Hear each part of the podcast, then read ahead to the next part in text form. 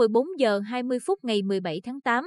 chuyến bay của hãng hàng không Bamboo Airways chở 196 người dân Bình Định đang sinh sống và làm việc tại thành phố Hồ Chí Minh hạ cánh an toàn xuống sân bay Phú Cát. Theo ông Đồng Trần Việt Ái, Phó Chủ tịch Hội đồng Hương Bình Định tại thành phố Hồ Chí Minh, trưởng ban hỗ trợ đồng hương về quê, chuyến bay lần này đưa về quê 196 người dân ở 11 huyện, thị xã, thành phố trong tỉnh có hoàn cảnh đặc biệt khó khăn là người già, người neo đơn, ốm đau bệnh tật, sản phụ. Trước khi lên máy bay, người dân phải xét nghiệm sàng lọc SARS-CoV-2 và khai báo y tế theo quy định và được Hội đồng Hương cấp đồ bảo hộ. Sau khi xuống máy bay, người dân được đưa về khu cách ly tập trung tại Trung đoàn Bộ binh 739 thuộc Bộ Chỉ huy quân sự tỉnh ở phường Bùi Thị Xuân, thành phố Quy Nhơn và Trung đoàn Vận tải 655, xã Phước Thành huyện Tuy Phước. Người dân phải thực hiện cách ly tập trung 7 ngày, sau đó tiếp tục xét nghiệm sàng lọc. Nếu kết quả âm tính sẽ được về cách ly tại nhà hoặc nơi cư trú 14 ngày, còn nếu phát hiện trường hợp dương tính với SARS-CoV-2 thì tiến hành đưa đi cách ly điều trị.